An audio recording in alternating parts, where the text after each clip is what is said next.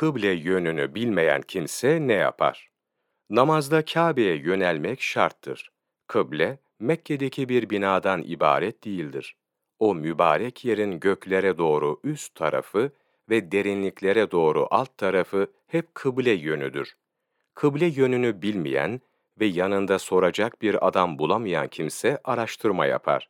Bazı işaretlere, güneşe ve yıldızlara bakarak kıble yönünü araştırır da kanaat getirdiği tarafa doğru namazını kılar. Namazını tamamladıktan sonra kıble yönünü belirlemede hata ettiğini anlarsa artık o namazı iade etmez. Fakat namaz içindeyken kıble yönünü bilecek olsa o tarafa dönerek namazını tamamlar. Yeniden kılması gerekmez.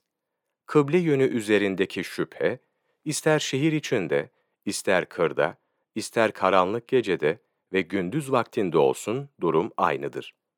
Böyle bir kimsenin kapıları çalıp kıbleyi sorması gerekmez.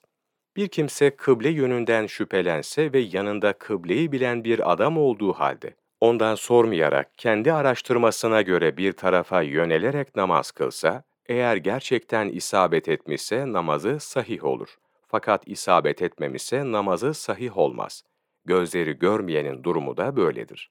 Kıble konusunda güvenilir bir kimsenin sözü, insanın kendi kanaatine uymasa bile onu tutmak gerekir. Çünkü haber verme, araştırmadan daha kuvvetlidir. Kıble yönünden şüpheye düşen kimse, araştırma yaptığı halde, kanaatine aykırı bir tarafa yönelerek namazını kılsa, sahih olmaz. Bu durumda kıbleye isabet etmiş bile olsa, namazını iade etmesi gerekir. Bir gemi içinde, namaz kılan kimse, gücü yetiyorsa kıbleye doğru kılar. İstediği tarafa doğru kılamaz. Gemi her döndükçe, onun da kıbleye doğru dönmesi gerekir. Ömer Nasuhi Bilmen, Büyük İslam İlmi Hali, sayfa 108-111, 9 Ekim Mevlana takvimi.